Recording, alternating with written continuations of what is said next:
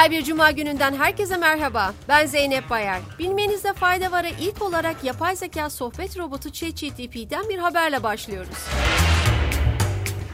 ChatGPT'yi geliştiren ABD merkezli yapay zeka firması OpenAI yeni bir ticari marka başvurusunda bulundu.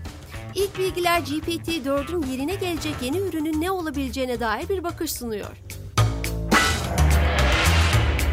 GPT-5 için yapılan başvuru, yeni bir dil modelini kullanmak için indirilebilir bilgisayar yazılımının ayrıntılarını veriyor.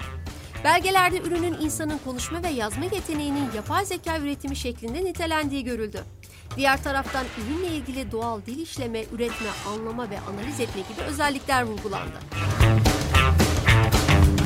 Sırada Google'dan yeni bir haberimiz var. Google, kullanıcıların çevrim içi istenmeyen kişisel resimler üzerinde daha fazla kontrole sahip olmalarını sağlamak veya sansürsüz fotoğrafların arama sonuçlarında kolayca görünmesini engellemek için yeni gizlilik araçlarını kullanıma sunduğunu duyurdu. Öte yandan söz konusu güncellemenin kullanıcıların şu an aktif olarak ticarileştirdiği görseller için değil, kişisel bilgiler içeren web siteleri için geçerli olduğu aktarıldı. Bu korumayı ilk olarak Şubat ayında duyuran Google'ın bu özelliği Ağustos ayında küresel olarak kullanıma sunacağı aktarıldı. Apple'dan ilginç bir haberle devam ediyoruz. Apple şirketinin kurucularından Steve Wozniak ve Steve Jobs tarafından 1977'de üretilen Apple 1 adlı bilgisayar açık arttırmayla satışa sunulacak. ABD'nin Boston kentindeki RR Auction açık arttırma evinin paylaştığı bilgiye göre 1980'de yaklaşık 666 dolara satılan bilgisayarın yerleşik klavyesi ve özel üretim kasası bulunuyor.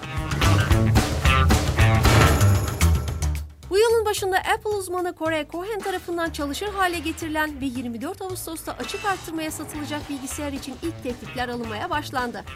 Wozniak tarafından 2017'de imzalanan Apple 1'in açık arttırmada yaklaşık 200 bin dolar satılması bekleniyor.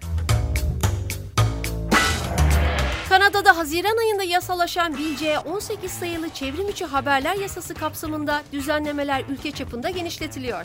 Sosyal medya devi Meta, Kanada'daki çevrim içi haberler yasası kapsamında haber içeriklerini platformlarından resmi olarak kaldırmaya başladı. Yeni uygulamayla Kanadalılar artık Facebook ve Instagram gibi sosyal medya hesaplarında haber içeriklerine erişim sağlayamayacak.